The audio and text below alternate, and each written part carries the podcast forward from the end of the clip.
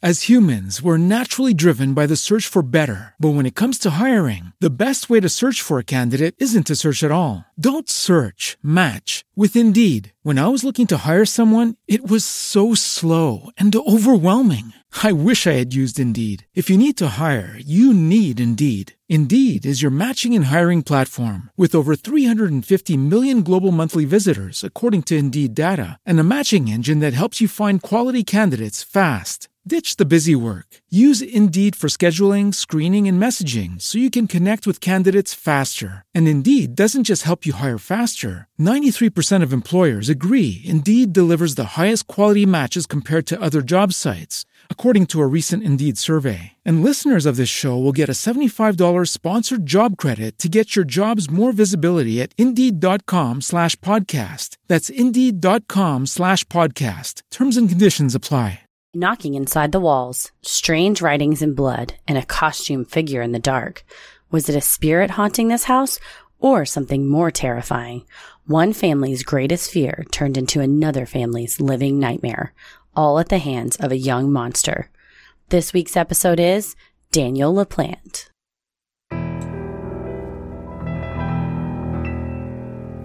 Up, bump in the night, your heart fills with dread. Probably a murderer who wants you dead. It could be a ghost, a demon, or worse. Perhaps you're the victim of a witch's curse. It's hopeless, you're doomed. You'd call a priest if you could. You'd rather just listen to who? Sinister Hood.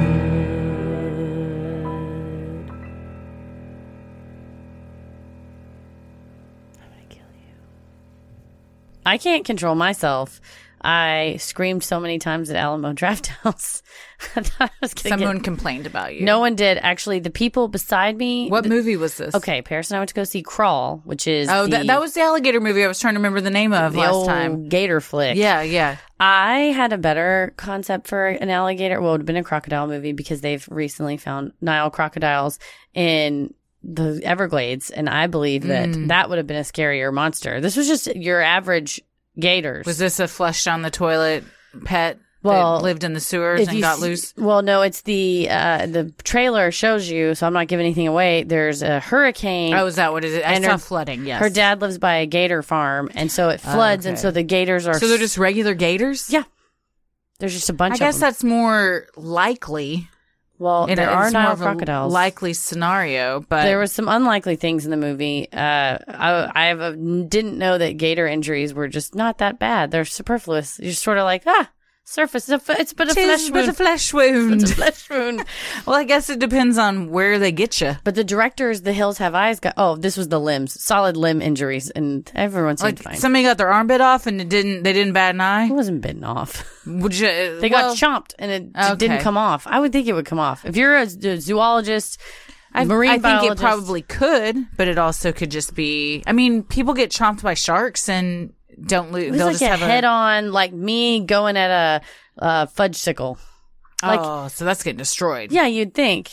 Hmm. Anyhow, there were some unbelievable bits, but there were some jump scares, which I think you know how I react to jump I do scares. after La Llorona, Oh my gosh, I was or just walking down the street. Yeah, down the hallway, around a corner. Ah, That's me. Yeah. And the people next to us, the lady would go, They're around the corner. She should turn around. There is an So she was talking. Whisp full out loud whispering. Well, she should have been kicked out. thank you. I was just screaming. And I also repeatedly said, If they kill the dog, I'm going to walk out. You can stay if you want to. And he said, I'll, I'll go with you. It's fine. And then the family in front of us was outright hollering. It was a free for all. I've never this had. is the worst Alamo I was shocked. management I've ever heard of. I was shocked. I was uh, myself participating in the bad behavior, so I didn't want to be a snitch. So I would have had all three of y'all, all three couples kicked out of this movie and I think theater. in front of us was like a mom and dad and two kids. It was like a free for all. I can't believe they allowed this. It was nuts, and it was it's like at the flagship, like the big Alamo Cedars in downtown Dallas. I don't know, uh, but if uh, everyone's like it's so bad, it's good. That movie was very well directed. It just was like I didn't care about anyone. And I wanted to all get eat by gators. Well, that's one way to go about it's it. like you know what? Uh, There's no stakes for me because you just eat her. I don't care. they didn't. That's how I felt about La Llorona. I didn't Yeah. care about any of the characters. None of them Same. were sympathetic figures, so I didn't give a shit what Yeah, happened. I was to like, any well, of them, if it happens- including the children. Yeah. which says a lot about me. There's an injured old man, and I was just like, you know what? Take him, Lord. He's, he's lived a good life. he's been fine. He's Let the fine. Gators He get basically him. was like, leave me. So it's her dad. well, I'll probably wait for that one to come out. Yeah, on it's a Netflixer. Netflix. It's a That's a Netflixer. Netflixer. Yeah, it's all right. I just wanted to tell you that I was screaming in the Alamo.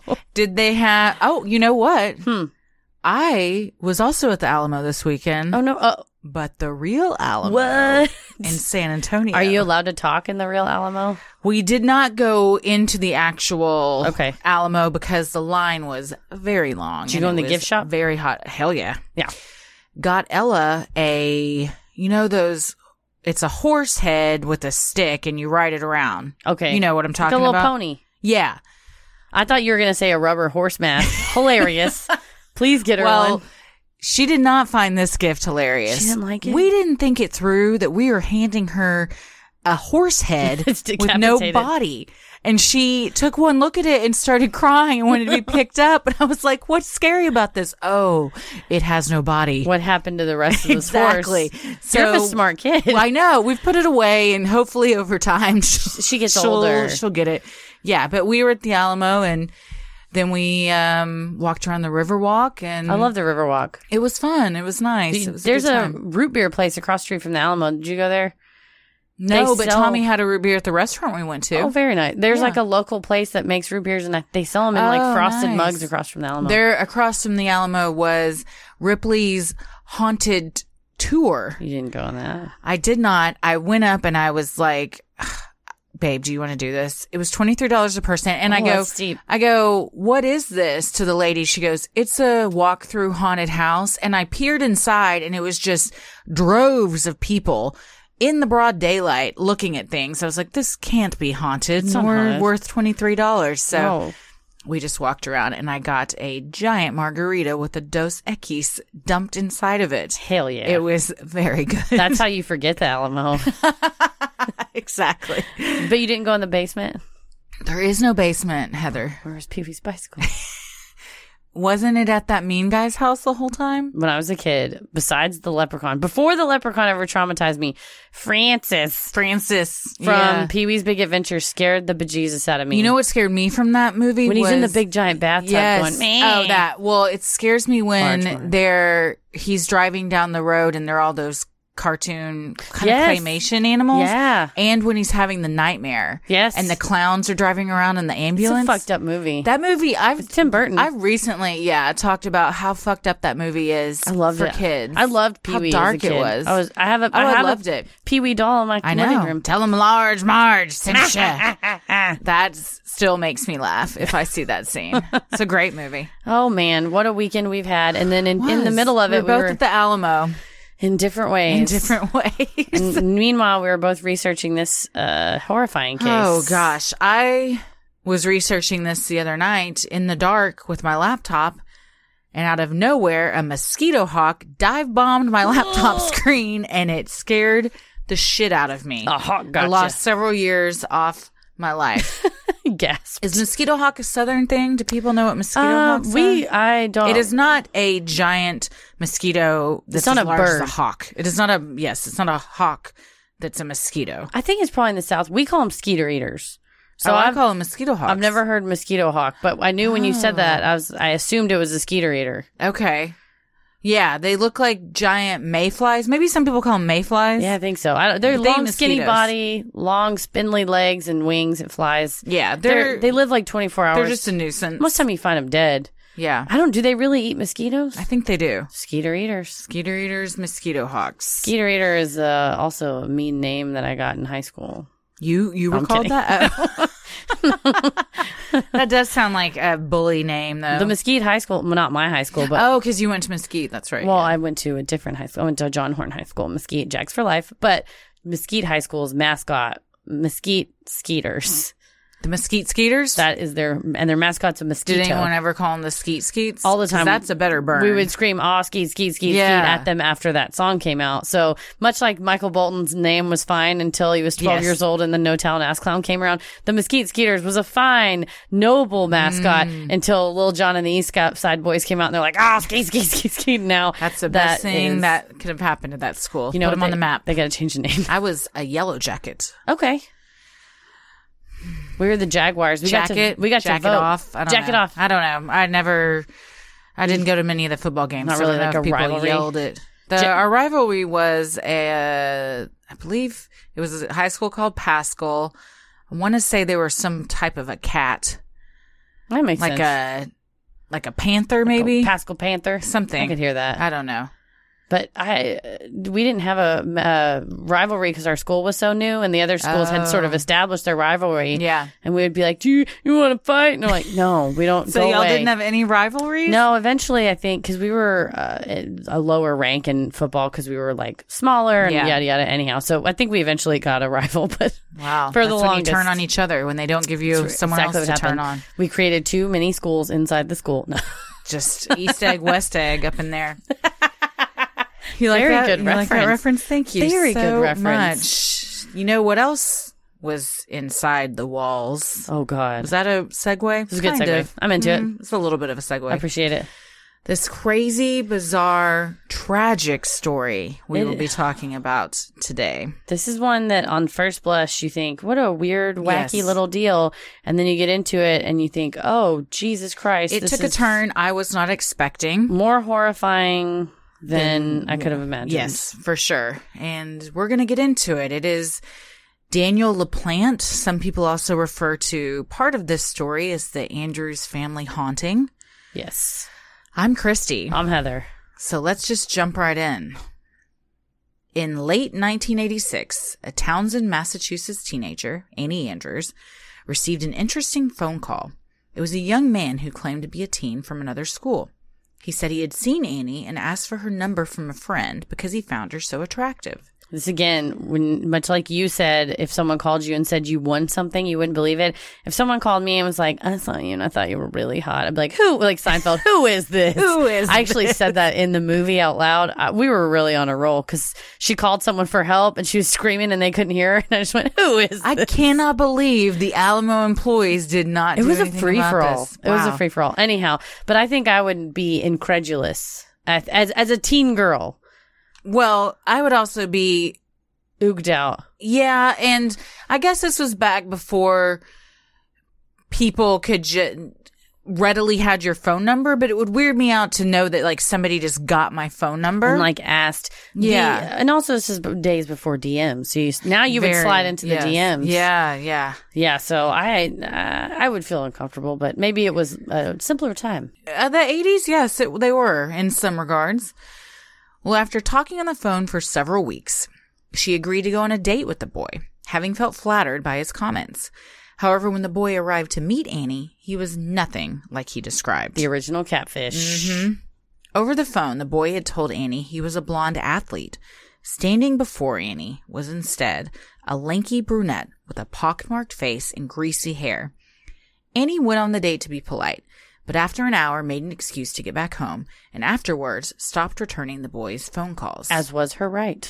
you know what? Very much so. I wouldn't have gone on the date at all. No, got catfished. And maybe that's shitty of me. Well, I wouldn't go not because they not not because it wasn't a hot athlete, but I would think, oh, this person's a liar. Yeah. What else have they lied? I would be about? very uncomfortable that I had been completely taken yes. and yes and i'm like uh this guy just completely lied to my face we're not gonna address this Yeah, I would be he said he more- was somebody totally different Exactly. Just concerned that it was uh, he was an uh, untruth. yes a liar. yes exactly annie was not necessarily in the mood to date anyway she was still mourning the loss of her mother earlier in the year after a long battle with cancer she and her sister jessica were in fact so grief-stricken by the loss that one evening they decided to perform a seance in hopes of making contact with their deceased mother's spirit That's pretty sad. For Very those poor kids sad. that they are, miss her so bad. and she's they're both teenage years, 13 to 15. That is your formative years when losing your mother is just devastating. Losing any parent, but especially for two young girls who use, lose their mother is just, They- you would do anything to have Anything. some more contact with her, including But in- Oh, performing a seance. Opening a realm to the other side. Exactly. While performing the seance, their father, Brian, came home and found his daughters in the basement with crystals, chanting in an attempt to make contact. He told the kids it was time for bed and took them upstairs. Later that night, as Annie and Jessica were trying to go to sleep, they got hopeful. They heard a light knocking on their walls. Wondering if they had actually made contact with their mother, the girls spoke to the spirit. To their surprise, the walls began knocking back in response. Most of the time, that's so scary. Yes. But in this case, they were hopeful. it However, would probably feel comforting. yeah, you're excited because is that you, mom? Knock twice. If Yes. yes, and it knocks twice. You're like, oh, she's here with us. Well, I would assume because I study the demonologists and psychics Ed and Lorraine Warren power couple that uh, spirit would try to take on the form of the thing that you want it to take on, Mm-hmm. so that it would trick you into letting it in.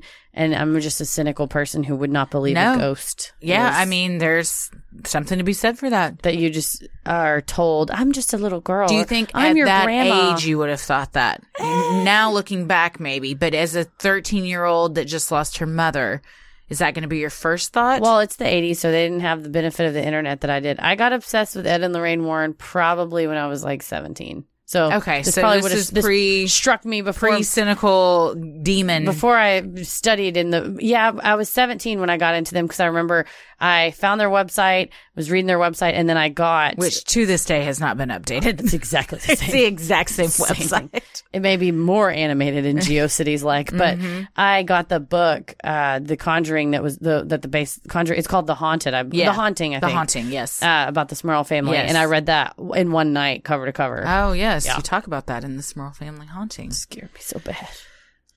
As humans, we're naturally driven by the search for better. But when it comes to hiring, the best way to search for a candidate isn't to search at all. Don't search, match with Indeed. When I was looking to hire someone, it was so slow and overwhelming. I wish I had used Indeed. If you need to hire, you need Indeed. Indeed is your matching and hiring platform with over 350 million global monthly visitors, according to Indeed data, and a matching engine that helps you find quality candidates fast. Ditch the busy work. Use Indeed for scheduling, screening, and messaging so you can connect with candidates faster. And Indeed doesn't just help you hire faster. 93% of employers agree Indeed delivers the highest quality matches compared to other job sites, according to a recent Indeed survey. And listeners of this show will get a $75 sponsored job credit to get your jobs more visibility at Indeed.com slash podcast. That's Indeed.com slash podcast. Terms and conditions apply.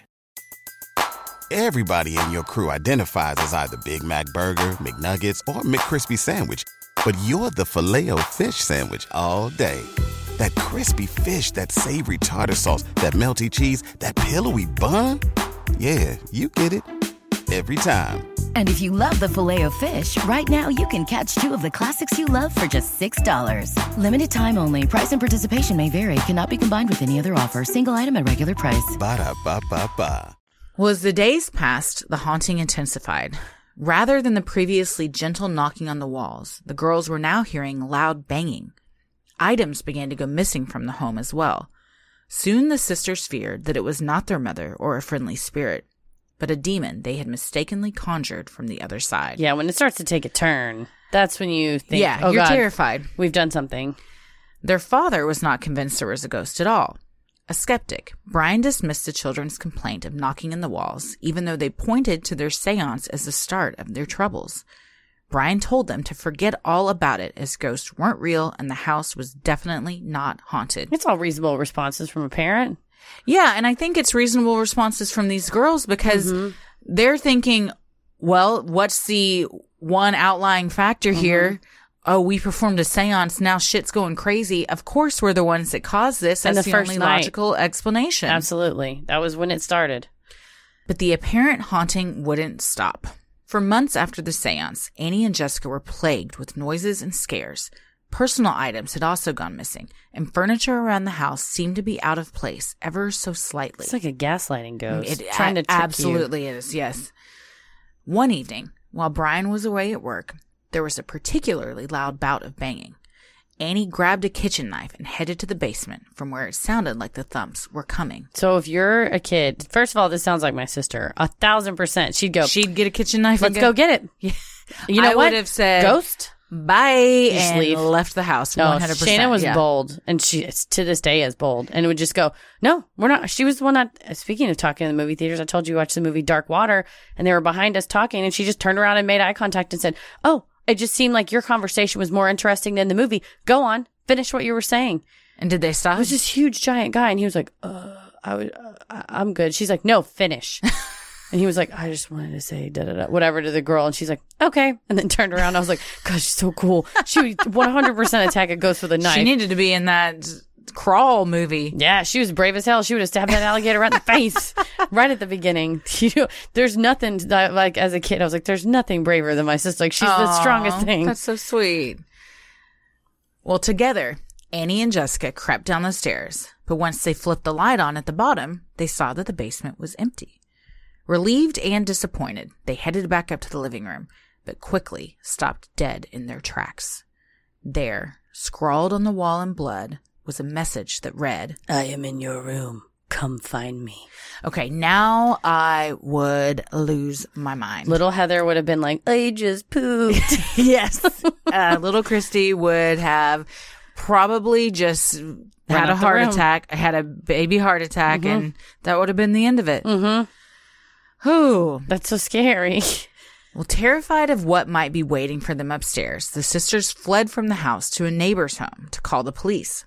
Their father was notified as well and rushed home from work. Poor guy. I also would think this isn't a ghost, this is a crazy person in my house. Mm-hmm. So that's why I would be even more shitting my pants. True, because it's not. It's, at this point it's can- physical. Yes, yes. Yeah, it's in the that- physical that I'm realm. gonna have to encounter, and it's it's a real deal now. hmm Upon seeing the message, Brian discovered it was written in ketchup and became angry with the children for playing such a cruel trick and put them to bed with a lecture. He also suspected that they were using this ghost business to deal with the grief from losing their mother, so he found a therapist to counsel them. How do you think he figured out it was ketchup? I think he went up to it. He oh, touched he had it. to have He licked licked it. it. Maybe he smelled it. Yeah, maybe. Maybe he was like, "This isn't blood." He's like, look at how Drug his gooey finger it across is. it. Yeah, I mean, ketchup has a pretty pungent Yeah, smell. you can, and I think you can. If you're a little kid and you're scared and you're running past it, you maybe don't notice. But I think blood's probably thinner and ketchup's more of like a goo Yeah. gel like. and he obviously thought it was his kids already, so he probably was like, "How did they do this?" Have you ever seen the movie Fierce Creatures? Fierce creatures. I don't think It's a so. sort of a sequel to a fish called Wanda. It has John Cleese I and have Jamie. seen a fish called. So it's the Wanda. same cast. It's John Cleese, Jamie Lee Curtis, and um, Kevin Klein. yes. And they, uh, Jamie Lee Curtis and Kevin Klein work for this like conglomerate that owns all these companies, and they decide that they're going to buy this zoo in England. Oh. And John Cleese runs the zoo. Okay. And they figure out the way to drive up profit is to make all the animals seem very deadly. And so it's like an anteater, but there's like videos of people screaming and Oh, that's running. funny. And it's like the most dangerous animal. And so he, John Cleese is assuming that this is all put on. Well, a lady really does fall and scrape herself. But John Cleese says, this is ridiculous. It's all just part of the act. And you know how he talks and he's very Yeah. like haughty and he grabs her arm and he starts licking the blood. And they're like, he's sucking her blood. and they're like, he's running amok. It's such a good movie. And Kevin Klein plays himself and his own dad, who's Australian. oh, that's very funny. And he's like doing this Australian accent. He's like, Mother always said, when you're naughty, you got to go to the shed. And it's one of my favorite phrases. And I'll I've say never it. heard you say it. Sometimes I'll say it and I'll be like, if you've been naughty, you got to go to the shed. And nobody knows what movie that's from. No, DM I me. wouldn't. If you loved Fierce Creatures, please DM me. It's so good. I wore that VHS tape out. I recorded have to it. watch it. Oh, it's so Wonder funny. if it holds up. Highly recommend. But that's one way to know if it's ketchup. Is just It's just straight to up. lick it. Maybe that's what he Lick did. It. But I think he did the right thing putting him in, in uh, counseling. Absolutely. You know? Yes, they probably should have already been in. Yeah, but at it's least tough. better late than never. Exactly. Well, two weeks went by, and it seemed like Brian's plan was working. As his children learned to cope with their grief in a healthy way, the ghost appearances subsided. That is until one day when Annie and Jessica were home alone while Brian was again at work. Suddenly, the ghost was back and once again making loud banging noises upstairs. God, it's- that's the worst when you think, oh, we're safe. It's Yeah. Mm-hmm. finally over. And then it ramps back up. Somehow it makes it worse than just a when you thought steady, It was safe. just like every movie trailer. Every a horror world. movie trailer ever. Yes. Well, again, Annie took a knife from the kitchen, preparing for a confrontation. As the teenage girls approached the bedroom, they saw another blood red message scrawled on the wall that said, I'm back. Find me if you can. So these girls know it's not them. Correct. The dad thinks it is them, but you're these two teenage girls, and all you're trying to do is convince your parent, we have nothing to do with this. I'm serious. This is a serious yeah, thing. imagine how defeating and frustrating that is. and and uh, makes you feel like he doesn't trust you or he Yes. doesn't believe Yes. you. And also, it's all happening frequently when they're and because it's a single dad, he's got to work to support Yeah. them. Frequently happening while their dad is away, Yeah. so you're feeling when vulnerable, they're at their most vulnerable. alone. Yeah, It this makes is- you even more sad that you don't have your mom to go Mm-hmm. to to help you. well, Annie and Jessica fled the home once more and again headed to a neighbor's house to call their dad. Brian headed home begrudgingly, sure he would find more pranks by his kids. As Brian and his daughters stood on their porch, they heard all the TVs in the house, apparently turned on and at full volume. The girls confirmed they had not left them that way. Now, even more curious, Brian turned the doorknob and headed inside. Since the kids said the noises and messages were upstairs, that's where he went. This is a brave dad, but you know what? As a parent, you gotta. you gotta do it. I mean, You're bumping the night duty. Oh, I do it. I'd, I would for Ella. I Mm-hmm. would do it. Actually, I think honestly, if I showed up and all the TVs were on in Just the house, leave. I would get my girls and leave and go call the cops because I would assume an intruder was in the home. Yeah, that's I, true. I, I would not go in after them. It's a, the the two explanations you can't solve either either of them. You know, if explanation one, if it's a ghost, you can't fix that, Right. And if it's an intruder, you shouldn't try Do you to fix want that. to confront that? Yeah. No, go get the police on the phone. Call the Yeah. cops. Yeah, that's a good point. But I mean, hey, he did what he thought was right. Well, in some versions of the story, Brian headed upstairs to find another message on the wall. This one said, Marry me. confused by the message, he only barely noticed the figure standing in the corner of the room. It was a teenage boy wearing Brian's deceased wife's clothes and a blonde wig, his face smeared with makeup. In his hand, a wood chopping hatchet. Brian, Annie, and Jessica managed to escape the house and call the police. They then decided to stay with family for a few days.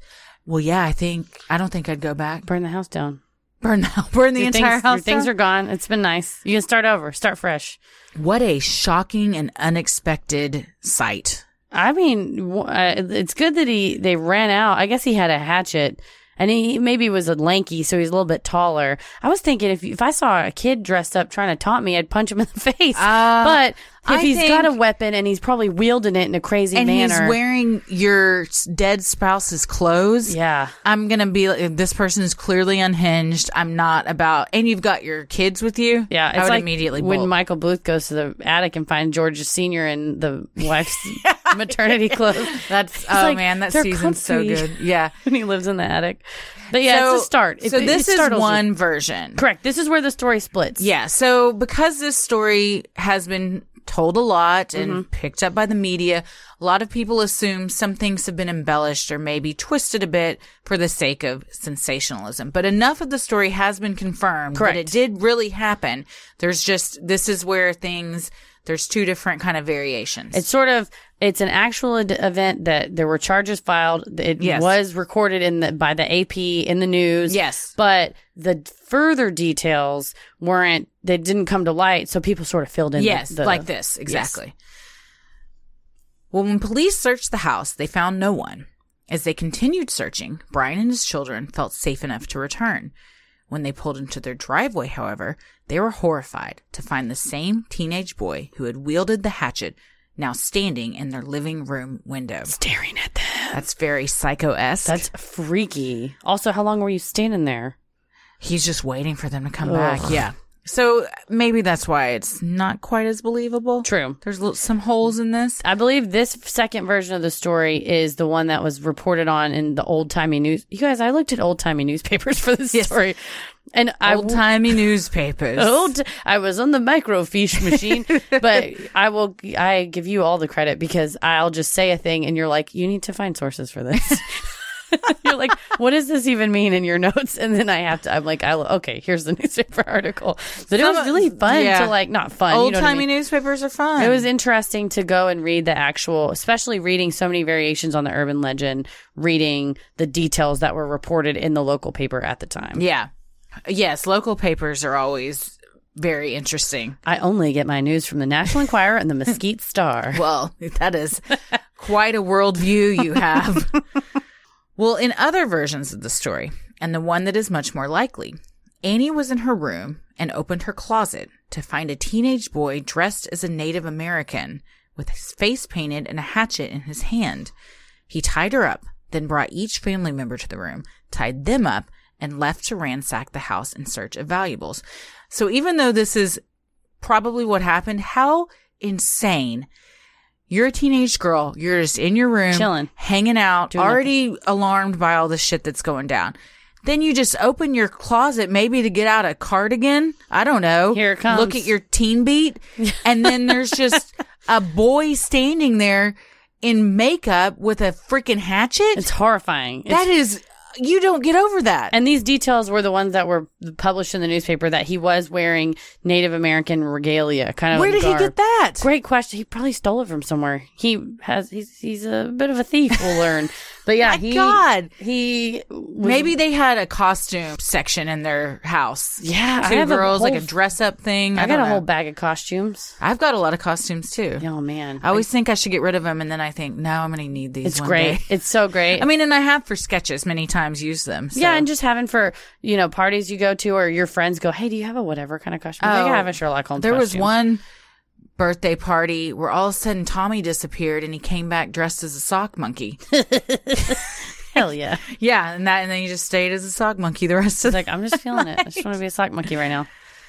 Well, Annie managed to escape her binds and untie her sister and dad. The three then fled the house and called the police. When authorities arrived, there was no sign of the boy that had threatened Annie and her family.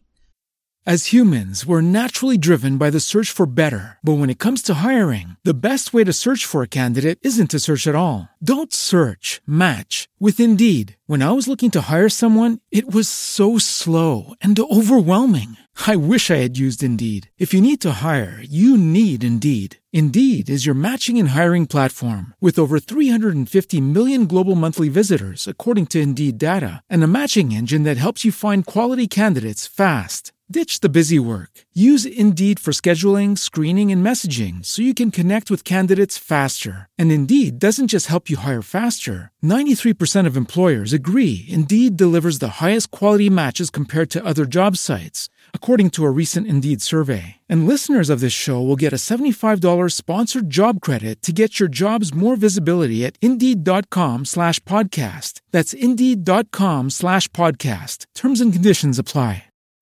Pulling up to Mickey D's just for drinks? Oh, yeah, that's me. Nothing extra, just perfection and a straw.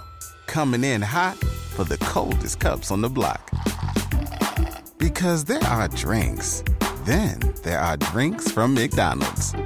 Mix things up with any size lemonade or sweet tea for $1.49. Perfect with our classic fries.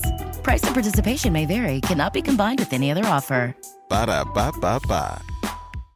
Well, in both versions, the boy was nowhere to be found when police searched the house. However, in the basement, the source of much of the noise, the police found something interesting. Behind the washing machine, a particularly astute officer noticed something a small hole with some garbage inside of it. When they looked further, police found candy wrappers, soda and beer cans, and other indications that someone had been living inside the family's walls. Ah. Amidst all this trash was the most shocking discovery of all the boy who had taken Annie on a date all those months ago. His name was Daniel LaPlante. And he is living in their walls my and tormenting God. them. Police also discovered a series of tunnels that Danny had managed to create within the walls in order to give him access to other areas of the house. Strategically placed peepholes were also found that Danny had made, allowing him to spy on Annie from any location. That's so unnerving. you would question every single thing you had done for the past however long he's been there. Like Four or five crying in months your at this room, point? being alone and having alone time in your room. Yeah, taking doing a shower, anything, dressing, up, just doing any of your normal mundane stuff, talking on the phone, do- filtered yeah. through the eyes of someone else, though. When you're just hanging out reading your TV, Yes. you got to poot and you just Yeah, let it go. all of that. You think you're alone, you think you're not, and then there, now you know someone Yeah. is listening the whole time. Man, God, terrifying. So embarrassing. Someone living in your walls. To clarify, I've never farted while reading a teen beat, but I other people have. I don't know if I've ever read a Teen Beat. I did have a subscription to Sassy for a long time. What was back in the Sassy? day? Sassy was like seventeen Shannon got 17. or teen. I wouldn't say it was as classy as Teen Vogue. It was more along the lines of seventeen. I feel like there was another teen magazine at the time too. They competed. Yeah. Sassy was, I had a subscription. My parents got it for me. I saved all of them. And then I took about 50 uh, copies of it to a church retreat. And, and then in front of all of the girls read all of the write in stuff about like getting your periods and how to use a tampon and how to get your first kiss. I held court and like educated everyone. You're like, just so you guys know, here's how it works. Yeah. That's amazing. Sassy was great. DM me if you had Sassy. Man, that magazine is definitely not around anymore. Probably not. Probably 17 is still around though, isn't Is it? I think maybe a Teen Vogue definitely is. Teen Vogue is, yeah. Man. Oh, man, magazines are a dying breed, though. That's crazy. Yeah, it is. I, you know, I still I read like D magazine and Texas Monthly, but I that's just more read. local I stuff. also had for a long time, and this was just a few years ago, had a subscription to both at the same time of Star and Us Weekly. oh, very nice Because sometimes they have the same stories but different point of views on them, and it was very interesting. They get to a different compare and source. Contrast, yeah. One time, I just started receiving cigar aficionado in the Oh. mail. Uh, to this day, I don't know who sent it to me. Did I- you read it? Two years. Yeah, I would read it. What am I going to throw it out? It's a perfectly good magazine. Burt Reynolds is on the front holding a stogie. I want to know Oh, what that's Burt kinda Reynolds is sexy. smoking. It was kind of sexy. A lot of George Clooney, Burt Reynolds. They know their- Oh, yes. their target demo. Oh yes. No, I would read Cigar Aficionado. That's good. I like it. just because it was free. I still that's the great mystery of my life is who sent me those magazines. I'm still wondering who sent me the Ouija board. it's true. Yeah. Oh God, That was a listener. I have some theories. It's- I we'll have do a some mini sode. theories. Yeah, well, we don't have it anymore. We got rid of it. That's Made right. somebody sign a disclaimer. to put in Disclaimer: there. just said we're not responsible if for any anything demons that happens, you if summon. Oh, get drugged to hell. okay, so this is a family. There's a man, boy ish. He's 17, yeah. on the cusp of manhood, living in the walls, and then what happens? Danny was arrested, but because of his age at the time, 17, he was initially charged as a minor. He was sent to the Department of Youth Services until October 9th, 1987, before his case was transferred to the Ayer District Court. There he was charged as an adult with four counts of kidnapping, four counts of armed assault in a dwelling, breaking and entering, larceny of greater than $100, and malicious destruction of property. He was released to his mother and stepfather after they paid $100,000 bond in anticipation of his December 11th court date. So this became kind of a controversy in their small town, according to the old newspapers I read, because he basically was in juvie from January to October. Yeah. And they moved him around. He was supposed to get these psyche valves. He wouldn't get them, or he would get them, and then that nothing would be done with the results. And then eventually, because he had committed the crime in one county, and so they but they arrested him in his home county and locked him up in the juvie in the home county. Well, then the county in which he committed the crime said, "No, you know he's ours. We want to put him here, and we're going to charge Extradite him back yes, to that county. back to the other county, and we're going to charge him as an adult." And that's when he got transferred to the Ayer District Court, but Ayer District Court. And, but unfortunately, the judge didn't have access to any of the juvie records or any of his prior stuff, and so. She said, "Okay, well, uh, can you make bond?" And his mom and, and will will you watch out for him? And the mom and stepdad said, "Sure, we'll take him home." Not knowing the whole story. Mm-mm. I think she just saw the counts and said, "Well, he's only 17, but we will charge him as an adult." But it's almost like the information from the psychologist wasn't presented. Wow. So the head uh, it was not the headline, but it was the title of the story was like a huge mistake was made or like Yeah. bungling this situation and basically the DAs from both areas were like, well, kind of like who's on first, you know? Yeah. We had him and he was a juvie and then we charged him as an adult, but the juvie kind of records fell didn't through get the cracks in it the, kind of system. it sort of fell through the cracks. wow. To, And to he pretty also- tragic results, we'll see. He was 100% picked this family because she snubbed him. Correct. Because he felt so entitled that he she should not have stopped ghosting him essentially. Yes. He she ghosted him, so he decided he was going to ghost her, Ghost but her in back. a much different way. Yep. Yeah, and just out of vindictive, malicious intent, he broke into their house and lived in the walls to torment these girls. I've just seen recently online a bra- just varying posts from women, screenshots.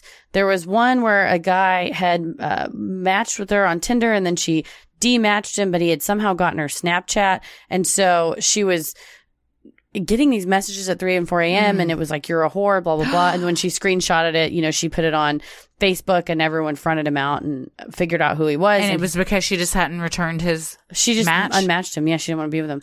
God and then damn. another one I just saw today. A woman was giving her number at a Dick's Sporting Goods for her.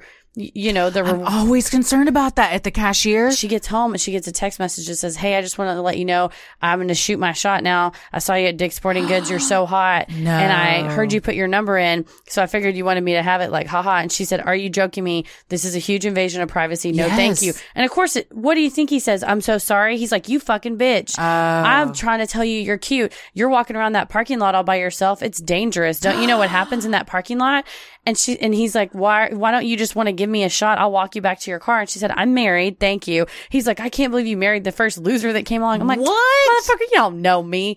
I didn't. ma- I've dated a lot of losers. I didn't marry the first one. I'm married. I'm married like the fifth loser that I the found. eighth one. No, so he's he's obviously very pissed That's off. Horrible. It gets worse and worse. And she eventually says, fuck you, leave me alone. And then like 20, it says 20 minutes later. And then in all caps, it's from him going, Oh my God, I can't believe you called the cops. You fucking bitch. Like they came to my Nice. house and she said, yeah, I'm not, you're right. I'm, Fuck I am yeah. a bitch and I will call the cops. to your Um, I- house. just the other day, I It's was somewhere horrifying. where they asked for my number, and there were people in line, and I gave it to them, but I was thinking, I don't want to just. I think it was Target. yeah. I don't want to say my number out loud. That's like you never know who could be writing that down. Yeah. And It's why do you creepy. need my number? True. Why does Dick's Sporting Goods need your phone number It's great question. So they to can, put you on some kind of list you don't want to be on? so they can mail you spam coupons. Yeah. Mail you coupons. Well, guess what? You don't mail to a phone. Fucking idiot. I mean, I don't even want to give you my email, but Yeah, I have a. What was the? You gotta get a good fake email like garbage I don't read at gmail.com. yeah. And then just put all your spam there. And they you know say- what? I might do that. Can we have your email address? You're like G A R B A G E. Wait a minute, that's wait, garbage. wait a second. This sounds like spam. But yeah, it's not. That's, That's horrible. This is yeah, a- and, and, it's- good for that woman for calling the cops. Oh, I would call the cops on the first Absolutely. message. Yeah, But I think that this is we're learning now. Not learning. We knew this already from Ted Bundy and other cases that the sense of aggressive male entitlement, ownership of a the woman, fragile male ego. so so fragile Yes. and that sense of entitlement and sense of uh, possession wanting possession over someone and thinking well if i can't be with you you're not going to be happy at all or no one else is going to have you. Pretty Oh, Yeah, much it's disgusting. Well, that's what he he took it to the next level when this girl said, "No, thank you. I don't want to go out on any more dates." He just moved in their home and pretended to be their dead mother. The most vile and just this girl's at her most vulnerable, and he just preyed on that even more and enjoyed every second of it. took advantage Yeah. Well, not surprisingly, after Danny was released, the media got a hold of this bizarre case, and people started wondering who exactly was Danny LaPlante and what had turned him into such a monster. Well, during his childhood years, Danny was tragically, psychologically, physically, and sexually abused by his father. In an early age, he was also diagnosed with dyslexia, which caused him to struggle academically. In addition, Danny struggled socially and didn't have many friends. His classmates at North Middlesex High School referred to him as creepy and weird. oh so he was abused by his family by his Yeah. classmates by he didn't really have a He break. was he would everything I read used the word tortured. He was Yeah. psychologically, sexually, and physically tortured by his father, which is uh, disgusting, horrible, Unfathomable. Yes, no one should ever have to go through that.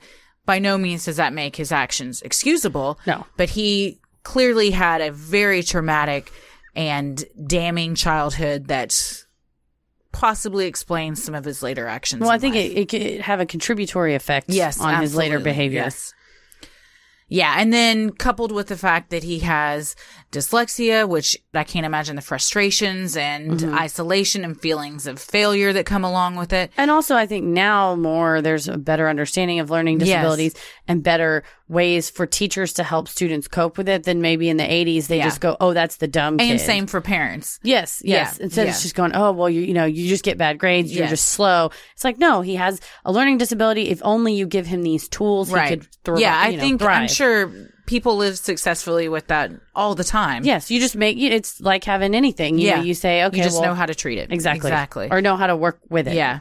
But he didn't have, so he didn't have any support at home, No. at least from his father. In fact, it was quite the opposite of support. And then at school, he didn't have any friends. He was an outcast, which Definitely. of course, during, you're already at a disadvantage and then stuff like that happens and it just, exacerbates an issue. yes. Danny showed signs of personality disorder and had a reluctance to care for himself in regards to his appearance and personal hygiene. School officials soon referred him to a psychiatrist in hopes of getting him much needed help. that's good. They're seeing that he they're needs seeing something. that he needs help and they're trying to step in. The psychiatrist diagnosed him with hyperactivity disorder, which exacerbated his already troubled mental state caused by problems at home and in school. And just when things couldn't possibly get any worse, Danny's psychiatrist proceeded to sexually abuse him over the course of the next year. Once again, a male figure in Danny's life that he trusted to protect him and have his best interests at heart took advantage of his vulnerability in the worst possible way. so this is uh, This will fuck you up. on top on. It's just l- piling it on. Yes. layering it on. Yeah, I can't imagine his whole childhood is ripped away from him in the Definitely. worst possible way.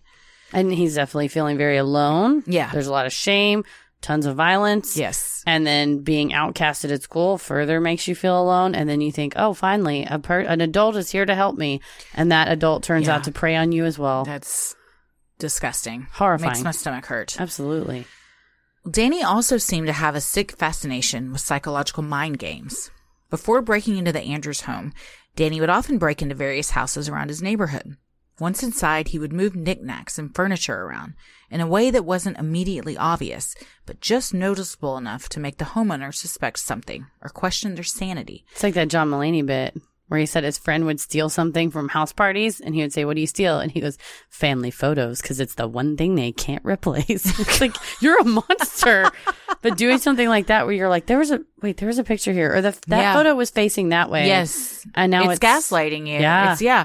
There's also, I read somewhere a long time ago about a prank to pull on like a roommate is to move their bed like a quarter of an inch every night. Like Jim did with Dwight's desk. yeah, yeah, yeah. So then you just, they slowly think they're just, am I going crazy? Did I do this? Am I shrinking? What's happening here? Or he put a nickel in the hand receiver and then eventually took him out and Dwight hit himself in the head with the phone. yes. These yeah. are all, so basically Jim Halpert was just gaslighting Dwight. yeah. Turns yeah. out he But in the wrapped his funniest desk of ways. and he thinks his desk is a present. And then when he sits Oh, in the that's so chair, he great. And he falls. falls right through. Yeah. Probably the best though was when he thought the Secret Service was contacting him for a secret mission CIA. and he ends up on top of the roof. Mission is canceled. Destroy phone. yeah, he just chunks it off the roof. There was, in fact, speculation that Danny had obtained Andy Andrews' phone number during one of these break ins, weeks before the Andrews even knew Danny LaPlante existed. So that would explain how he got the number. He did not ask a fellow classmate I'm for sure. it. He, didn't really have anybody to ask that. And he went to a different school than her. Yeah, he broke into their home. I guess their phone number's just lying around. Back then, you had Rolodexes. Mm, with your own phone number? No, he didn't break into the Andrews house. He broke into one of the houses that he was gaslighting, and they suspect that's he Oh. got it. Maybe there was like a yearbook, and she. I read it signed- as he broke into their home. Yeah, so he either broke into their home or he broke into someone's home that had it. And that's I I would assume he broke into their home because and then he how would know else the address. You and you know, could- yeah, even who she was. You like, could see the photos on the wall, know Yeah, the address. exactly. Back then they had the damn new the phone book. You just look anybody yeah, up. that's true. Who We thought still- that we was- still have phone books? Who thought that was a good idea? Phone books. Yeah, Seems like a It's weird. terrible idea. to have just everybody's Someone number. wrongs you and you just look up their phone number and you just harass Well, you could them? also call uh, directory assistance. You could also just stand behind somebody that digs sporting goods. Turns yeah, out. apparently, apparently so. Danny also had a morbid fascination with death. While on his date with Annie, Danny had learned of her mother's passing. Rather than offer his condolences, he began asking Annie intrusive and inappropriate questions, like how much her mom had suffered and how Annie felt at the exact moment her mother died. Later, Annie claimed that it felt like a plant was obsessed with the death of her mother. Not great first date conversation. No, and I imagine that's one big reason why she didn't want to go on a second one. This ice cream's been great. I'm gonna go. Oh, I am going to leave now. Yeah. He's clearly socially awkward as well. 'cause Yeah. Obviously, your average person would know not to bring something like that up or say, "Oh, I'm so sorry about that," and then let it go and not Mm-hmm. Yes. say, "How did you feel exactly?" You would never ask upon the, f- your first meeting of someone. I would never ask those questions ever. No. If I, no matter how long I knew someone, but especially after just meeting them. Well, upon his release from the juvenile facility in October, Danny went to live with his mom, stepdad, and his brother Stephen. Almost immediately, he returned to his life of burglary. On the afternoon of October 14th, 1987, Danny broke into the home of Raymond Pindell, who lived less than a quarter of a mile from Danny's house, stole two 22 caliber Ruger handguns and their holsters, as well as a substantial amount of cash. So this is escalating from moving knickknacks to actually not only taking stuff but taking guns. yes. On November 16th, 1987, between 11:30 a.m. and 3:30 p.m., Danny broke into the home of Andrew and Priscilla Gustafson that they shared with their two children, Abigail aged 7 and William aged 5. The Gustafsons' home was located about a half a mile away from Danny's house through a wooded area. So I looked at the map and there's houses on one side and houses on the other side and split between is the this woods with a trail running through it. Yeah. That's a nice little hiking trail. So the houses backed up to each other. So nice you little wooded secluded area. go onto the hiking trail, walk up to the house, hop in, steal something, walk out, go back to the hiking trail, go back home. Seems like a place you would like to live normally. I'm sure he would like to live there. It offered him an escape route. Right. Several items were stolen from them, including two cable boxes, a cordless phone, a TV remote, and some Liberty silver dollar coins. Danny took the stolen items home and asked his brother Steven to put one of the cable boxes and the cordless phone in Steven's tool cabinet. He gave the excuse that he did not want their parents to find them. Danny then asked his brother, as well as a friend, Michael Pulowski, for some bullets. Pulowski obliged and gave Danny a number of 22 caliber bullets. So he stole two guns, and I don't know what he did with one of them, but the other one he accidentally left in his laundry basket. Oopsie. And then his stepdad found it and yelled at him, and he said, "Oh, I got it at a gun show." And the stepdad said, "You cannot have this, and I'm going to take it from you," and took it away from him. unbeknownst to him, he had a second one. But he had a second one, and then he asked the friend, "Hey, I'm thinking, you know, I just, I just want to figure out how to shoot. Can you get me bullets?" And it's, I think he was like a coworker, and that's what Pulowski said. Yeah, sure, man. Here you go. I think he asked Steven as well, and Steven said, "No, I'm not going to give you bullets." Probably because he knew his He's so freaking- brother was not in the He best was- mental state. Yeah, he was uh giving off some vibes. Yeah. Well, heads up, things are about to get pretty graphic and upsetting. Around 3:30 p.m. on December 1st, 1987, a neighbor of the Gustafsons heard what they described as a little girl's scream. Andrew Gustafson, a young lawyer, had closed a big deal earlier in the day and wanted to celebrate with his wife. He tried calling the house 3 times, beginning at 3:45 p.m., to tell her to get a babysitter for the night, but got no answer. Later that day, at approximately 5:30 p.m., Andrew arrived home to find his pregnant wife, Priscilla, dead in a pool of blood on their bed. He later testified that her skin was gray. She had a pillow over her head through which someone had shot her twice at point blank range. Police would later determine she was shot with a 22 caliber gun. So they lived in this pretty small town. He was a small town lawyer. She was a nursery school teacher. Yeah. And At a church. At a church. And just no reason to ever expect something like this would happen. No, Low no. crime area, Both well liked, had no enemies. no You debts, would never no think something like this would happen. criminal activity. You know, he wasn't like owing money to the mob or right, something. Right. Yes, and she had just a, a nice job, was loved by all the parents. Mm-hmm. also pregnant at the time. As humans, we're naturally driven by the search for better. But when it comes to hiring, the best way to search for a candidate isn't to search at all. Don't search, match with Indeed. When I was looking to hire someone, it was so slow and overwhelming. I wish I had used Indeed. If you need to hire, you need Indeed. Indeed is your matching and hiring platform with over 350 million global monthly visitors, according to Indeed data, and a matching engine that helps you find quality candidates fast. Ditch the busy work. Use Indeed for scheduling, screening, and messaging so you can connect with candidates faster. And Indeed doesn't just help you hire faster. 93% of employers agree Indeed delivers the highest quality matches compared to other job sites, according to a recent Indeed survey. And listeners of this show will get a $75 sponsored job credit to get your jobs more visibility at Indeed.com slash podcast. That's Indeed.com slash podcast. Terms and conditions apply. Everybody in your crew identifies as either Big Mac Burger, McNuggets, or McCrispy Sandwich. But you're the filet fish Sandwich all day. That crispy fish, that savory tartar sauce, that melty cheese, that pillowy bun. Yeah, you get it. Every time. And if you love the filet of fish, right now you can catch two of the classics you love for just $6. Limited time only. Price and participation may vary. Cannot be combined with any other offer. Single item at regular price. Ba-da-ba-ba-ba. Shocked and grief stricken, Andrew called the police. When they arrived, they made an even more grisly discovery. Both children had been drowned in two separate bathtubs in the home. Abigail had also suffered blunt force trauma and compression of her throat. Her clothes were in disarray and she had scratches and bruises on her body, indicating that she had fought her attacker. So she's seven, about to turn eight. She was a couple months or a couple weeks Yeah. shy of her eighth birthday. Mm-hmm. Yes, and her brother was 5 Horrible. God, I, I- mean, for this this man's whole entire life is ripped away from him. Oh, in one in thirty An aft- minutes, an afternoon. yeah, Between- an afternoon that started so happy and uh, celebratory, ended just in wanted the to come home. worst day of his life. Take Yeah. his wife out to dinner. Yeah. And celebrate a deal. Investigations uncovered semen on the bedspread beside Priscilla, as well as a used condom on the floor, indicating that she had been raped and sodomized. The semen present was from a type A secretor, meaning whoever left the semen secretes their blood type antigens into their bodily fluids, like semen, saliva, and mucus. It's also a Golden State Killer. Yes, Uh, one of the indicators absolutely. that they matched, they were able to match stuff. So back then, the DNA test was more. To, it wasn't until the early '90s, Yeah. '94, that it really DNA testing really took off more. Back then, it was all about blood type and if you could tell it from the fluid that was left Yes. behind. In the bedroom closet, police found a knotted brown sock, wet with saliva, that they determined was used as a gag. There were also seven pre made ligatures in the closet a necktie, a sock, stockings, and a pair of pantyhose, all knotted and cut to be used to tie someone up.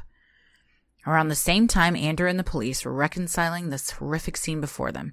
Danny LaPlante was about 15 minutes away, playing with his six year old niece at her birthday party. So between three o'clock and five o'clock, he commits this heinous act. And then he goes to. Walks home. a girl's who is just about the same age as the one he just murdered Yes. birthday party. And sits in the floor and plays with her. so the mental disconnect one must have to be able to do that Seriously. speaks volumes. To turn it off and not Yes. be concerned or upset or worried or Yes. nervous or just say, oh, it's her birthday. Okay, Yes. well, let's go. Not just upset for what you've done, but upset that you could easily be caught. Yes, nervous or anything. Yeah. No, he seems pretty, uh, A flat effect, just not That's what no, they said. no signs of remorse or any indication that he thought he did anything wrong. was upset. Yeah. The next day, on December 2nd, 1987, in the woods behind the Gustafsons' house, police found a gray flannel shirt and a pair of work gloves bundled and wrapped together. When they unfurled the shirt, they found the nameplate from the Gustafson home. On the gloves were presents of gunshot residue. Officers immediately got police dogs on the scent, and the dogs led them to a home about a half mile away.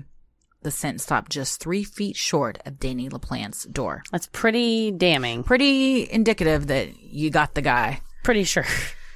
Police headed to the Townsend Public Library where Danny was studying. They questioned him briefly, but because they did not have sufficient evidence to tie him to the murders, an arrest was not made.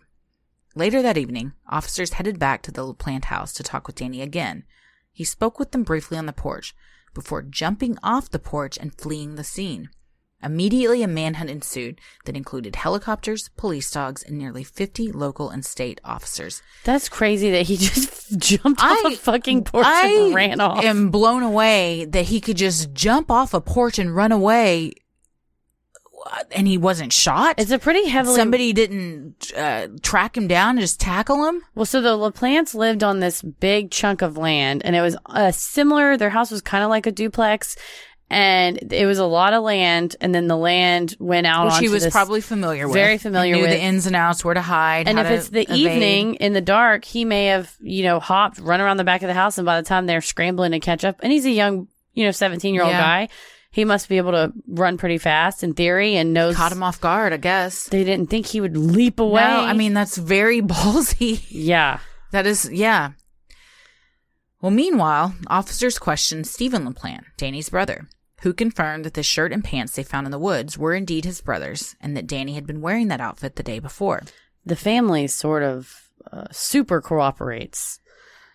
Steven super One might question was that because they knew he needed to be put away, locked away? Yeah, his. I mean, later on we'll get to it. His mom just straight up testified and was like, "No, that's exactly the time he was gone from the house." Yeah. like they just flip completely. I mean, They're like, "May we come inside?" And Steven LaPlante's like, "Oh yeah, he hid some stuff in my cabinet. You should go look in." There. yeah. I mean, just like giving I think him away. they probably are like, we love him. He's our son, our brother, but we know he needs serious help and he has done something terribly yeah, wrong. he that has, bur- to and they know be for held sure accountable for. he's like burglarized people and held those people hostage. yeah, with a they hatchet. they know.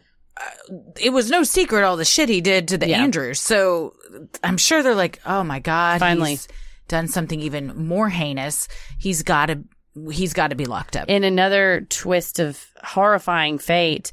So Danny was released f- on uh, bail in early October. And on October 9th, he was released on bail. They were scheduled to have a grand jury arraignment on October maybe 12th, I think, or yes, something. just a few days later. and they just canceled it. And they can't figure out why. That was another part of that article that said this was a huge mess up.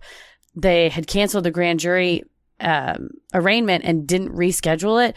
And a couple days later is when he committed the Pendel burglary, and then a couple weeks later is when he commits these Yeah. horrible murders. And you just wonder, I mean, what, had that had not they been canceled, arraigned him and he had gone on trial and been i mean there's three live witnesses maybe four depending on what story you hear Yeah. from the andrews attack he could have been locked up Yeah. this would have been you know solved Probably so. would have been.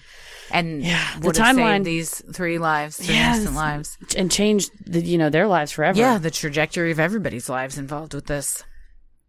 Well, Stephen also allowed the officers to search the house. That, along with their warrant, gave them free reign of the LaPlante residence. Inside, they found the stolen items from the Pindell burglary, as well as the cable box and remote stolen from the Gustafsons.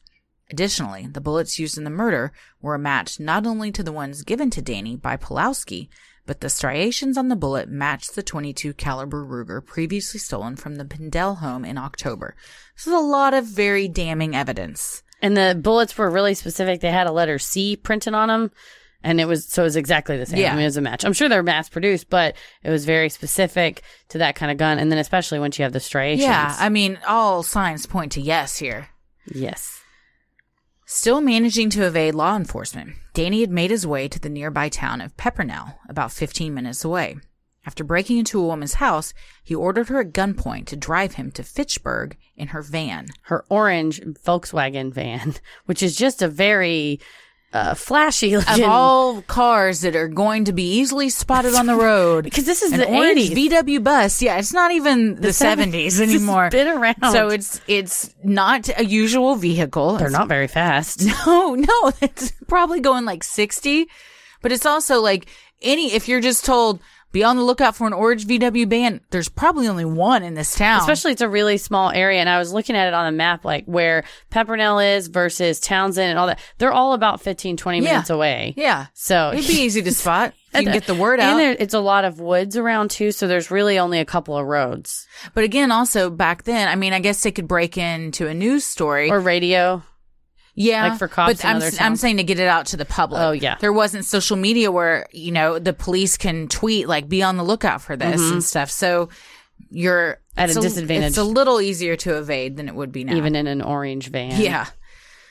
Well, fearing for her life, the woman obliged. Luckily, she was able to eventually jump out of the van. Undeterred, Danny continued on without her while police still frantically searched for the mass murderer. Yeah, she saw a police cruiser and just took her shot and just jumped out and he just I absolutely would do that. Oh, same. Yeah. because you're, I would be thinking, either way, I'm going to die. I might as well. I might as well die trying Correct. to not die. Yes. That About- that human need for survival. hmm Oh, yeah. Mm-hmm. Definitely. It's the fight or flight. About 15 minutes south of Peppernell is a town called Ayer. I think it's Eyre. Ayer. I don't know. Air. Well, that's where the manhunt ended. Danny was found hiding in a dumpster in a lumber yard. He surrendered peacefully and claimed to be unarmed.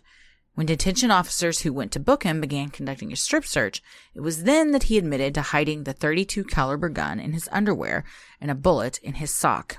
So he's stolen. This is the third gun he's stolen now. Third gun. He had because he broke into two houses, and then the third house he broke into was this VW van on woman. his lamb from the law. yes, he jumps off the porch, takes off running, and just starts burglaring again. He can't help himself, and steals also, a gun. I mean, the arrogance and cockiness one must have to think, well, I'm already trying to evade police, but now I'm going to just commit even more crimes Fuck and it. up the chances that I'm going to get caught. Seriously, they said at this lumber yard there was a dumpster, and it had a little door on the side, and the cop walked around, saw this little door, and just thought, I'm just gonna.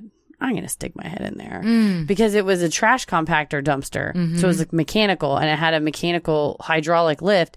So the cop opens the little door, looks up, and he sees a pair of feet in a plaid shirt Damn. dangling, and he says, "Of course, draws his weapon and says, Yeah. it's over, Yeah. Danny. You got to come down." This again, it's the things you read in 1987 edition of a local newspaper. Of the is that Lowell son. apparently the two detectives that got him w- said to themselves when they got the the APB that there was a manhunt. They said, "We're going to be the ones to get him." Well, And they then they- chaos magic it. Dude, they did. Even back then, Believe they didn't in- even know what it was. just but they did believe it. in yourself. You got to always. and then apparently he stuffed a gun in his pants. Yeah, there's a joke there, but there a I pistol? decided Yeah, not to make yeah. it because of the circumstances. It's Pretty horrifying, but uh, that's why they strip search people in, j- in jail. So when they patted him down while arresting him, they missed that. Maybe they didn't grab his ween area. I don't know how. I a thought pat-down that's works. what a pat down was. the TSA. They kind of dance around it. When I went to Lake Tahoe and I was pregnant, I talked about being there Oh yeah. on the last episode. At the airport, I refused, yes, refused to go through the x ray machine because Yeah. I was pregnant. The even though, one? yes, even Okay. though I was looking stuff up, I mean, there were arguments for both sides, but I was like, why risk it? So I had to stand there and wait for them to come get a female security guard to pat me down and let me, she was like, do you want to go in another room to do this? I'd never been patted down, so I said, "No, it's fine here."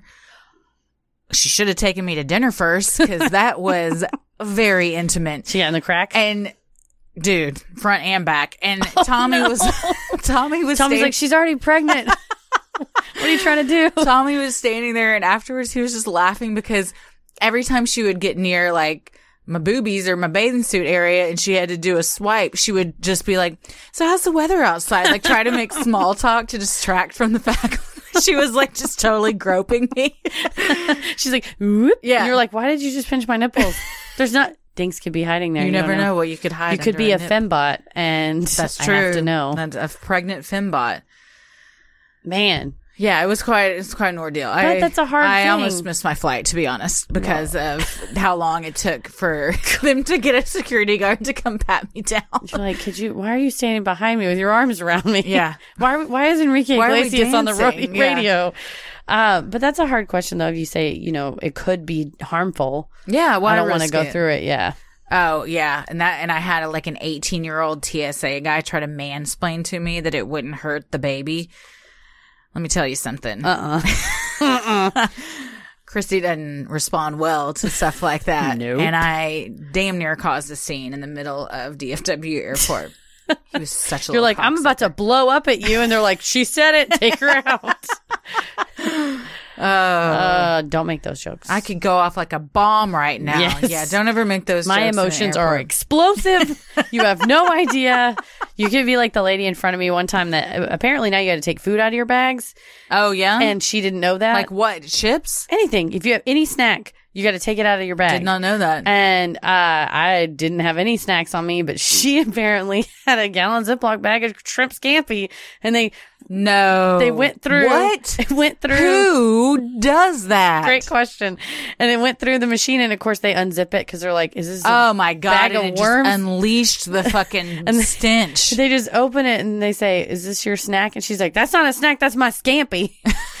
she was real country. That's my scampi. You're trying Well, to. if it's not a snack, it's her entree. What's she trying to say?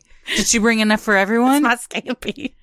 Also, it's, it means it's room temperature. Yeah, who And your girl, clothes Don't are- eat room temperature scampi. It's just good advice. And now your drawers and all your whatnots are gonna smell like scampi. Wow, she was Oh. taking that to somebody. She's like, "I'll tell you what, I'm coming. It's my I, am scampi." coming, and I'm bringing my scampi. I- I'm bringing my prize-winning scampi."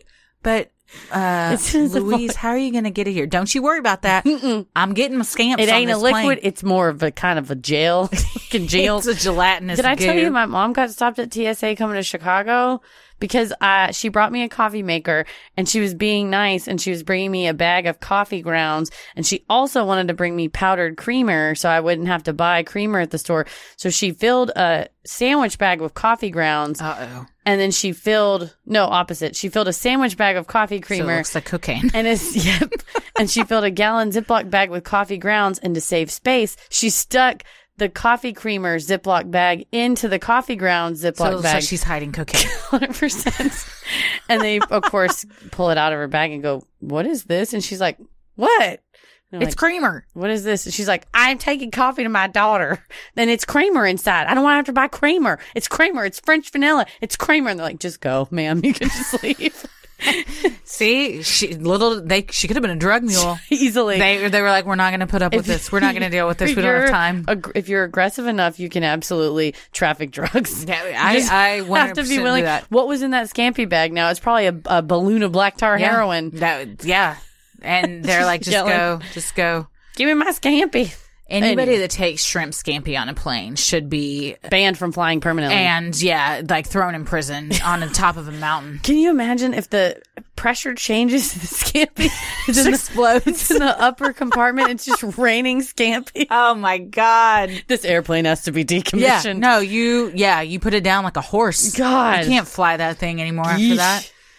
As humans, we're naturally driven by the search for better. But when it comes to hiring, the best way to search for a candidate isn't to search at all. Don't search, match with Indeed. When I was looking to hire someone, it was so slow and overwhelming. I wish I had used Indeed. If you need to hire, you need Indeed. Indeed is your matching and hiring platform with over 350 million global monthly visitors, according to Indeed data, and a matching engine that helps you find quality candidates fast. Ditch the busy work. Use Indeed for scheduling, screening, and messaging so you can connect with candidates faster. And Indeed doesn't just help you hire faster. 93% of employers agree Indeed delivers the highest quality matches compared to other job sites, according to a recent Indeed survey. And listeners of this show will get a $75 sponsored job credit to get your jobs more visibility at Indeed.com slash podcast. That's Indeed.com slash podcast. Terms and conditions apply. Lucky Land Casino asking people what's the weirdest place you've gotten lucky? Lucky? In line at the deli, I guess? Aha, in my dentist's office. More than once, actually. Do I have to say? Yes, you do. In the car before my kids' PTA meeting. Really? Yes. Excuse me, what's the weirdest place you've gotten lucky? I never win and tell. Well, there you have it. You can get lucky anywhere playing at LuckyLandSlots.com. Play for free right now. Are you feeling lucky? No purchase necessary. Void where prohibited by law. 18 plus. Terms and conditions apply. See website for details. My god. My scampi. My scampi. Everywhere those people are going. I need Just it- smell like a rotten vagina. Jesus. you know I'm right though. Like the dumpster behind a Long John Silver's. oh, man. Well, he was found kind of in a dumpster. He was. He was Trash and then- yeah, it was compactor. a du- a trash compacting dumpster situation. and so- after he was found, he was once again arrested and this time charged with three counts of murder. He pled not guilty. well, that's what they usually do to thing go Yeah. to trial. Throughout the three week trial, 18 year old Danny never showed emotion or remorse. Janie's attorney argued that there were no witnesses to the crime, and therefore the state's case was all circumstantial. However, the state presented mounds of evidence, including a key piece, a strand of Abigail's hair found on one of Danny's socks. This case was very unusual at the time because it was so strong with fiber, small DNA evidence. Mm-hmm. So it's like the strand of hair from Abigail. There were fibers on His the semen. the, his semen. There's fibers on the bedspread that were also on his clothes. Yeah. that were also sim- similar to the sock fibers and that were found in Priscilla's mouth. So Yeah. they were able to match. Really excellent work on behalf of the crime scene technicians. Really combing through tiny fibers and pieces of evidence and making it very hard to explain how all of this would be on his clothing had Yes. he not been there. correct. Well, laboratory analysis of Danny's blood was also introduced, which revealed that he was a type A secretor, a match to the semen found on the bedspread. The prosecution was also allowed to introduce the cordless phone and cable box stolen from the Gustafsons two weeks before the murders. Police found those items inside LaPlante's home. Further adding to his guilt, Danny LaPlante in fact confessed to the murders in a series of letters in 1987 and 1988 that the state also admitted into evidence. An inmate named Larry Brocklebank began writing Danny, asking for information and gathering the letters in a plot to obtain more favorable treatment in jail. So I found this newspaper article about old Brocklebank. First of all, there's a state trooper named Steve Lawless, which is just fucking cool. Yeah. And he believed that the letters from Danny to Brocklebank were legit because Brocklebank had this scheme in his head that he would get reduced charges if he were was able to come up with evidence. So he would see high profile cases and he did it with That's two- not a bad idea. Dude, he did it with two inmates in Florida, and then he did it, and he was in the Salem jail, which was across the state, kind of from Townsend, but saw this in the newspaper and decided, you know what, I'm going to write to Danny LaPlante and say, hey, buddy, I'm in jail too. I know what it's like. Do you want to talk to my lawyer? Yeah. Do you need help? Trying So- to offer a olive leaf. pretty much and some trying to say, I'm encouragement, some here support." for you. I get it. I'll, you know, let me help you. Yeah. Well, the initial letters show Danny's confidence, with him saying, They have no gun yet and will never find it. I was alone. apparently in later letters, Danny said, I'm worried after killing three people and more charges from before. However, after Brocklebank went to the authorities with the first few letters and offered to keep the conversation going, he became an agent acting on behalf of the government. In that case, since Danny did not know Brocklebank was an agent, Danny's rights were violated. But the letters from before the agreement were admissible at trial. So there was a huge motion to suppress hearing that was also reported in the Lowell Sun about whether or not these letters were admissible. And the question was, should Danny have been made aware that in theory, this Brocklebank fellow is working on behalf of the police? And so the judge ruled that because uh, he freely was admitting a lot of shit in the upfront letters. He also there's another one he said, "I don't know if your lawyer can help me. I'm gonna I've been charged with three murders that I did, and I'll probably get charged with rape too because of what I did." And sort of was uh, diarrheating Admitting, of yeah. the mouth. Yes, happily writing that all of the ones from before Brocklebank went to the authorities, which were plenty, was admissible. So they didn't even need the ones. Yeah, after there was that just so he was many. working for the government. Yeah, there were so many. Well, in addition to the letters, the defense asked for some other key items to be excluded, including the loot stolen from the other houses Danny burglarized. This was key, as the gun used in the Gustafson murder was stolen from Raymond Pendel's house nearby. Police later found that gun in an abandoned Jeep on the LaPlante's property. Defense filed a motion to suppress this evidence, but it was denied. So they did. The police had a warrant to search the LaPlante residence, and one of the things that Danny LaPlante's attorney, appellate attorney, argued on appeal was that the police exceeded the scope of their warrant. So when Right. you have a warrant to search a place, you're allowed to search the place. You know, if they say you can search storefront 132 of this strip mall, you don't get to go and search every other little storefront. But the argument would be then if this warrant said you can search the ABC strip mall, then you would theoretically be able to search all of the All the malls, cubbies. all the so this little said stores. the LaPlante residence. Well, the argument from Danny's attorney was it was really a duplex. And they kind of let Steven chill in one of the parts of it. And that's where the tool cabinet was and some of the stuff. And then their land sort of went pretty far back. And that's where the Jeep was. But the, the, what the, where the appellate court came down on it was that from all appearances, when you walk up and the cops did as much diligence as they could and said, Hey, do you know who, you know, calls the cable company or calls the electric company and says, Who lives at 123? It was like 22 West Elm. They said, Oh, the LaPlante family. It doesn't say, Oh, the LaPlantes and the Smiths and they share it. They just assumed, even though it was a duplex, they were, six, uh, s- what's the word I'm looking for?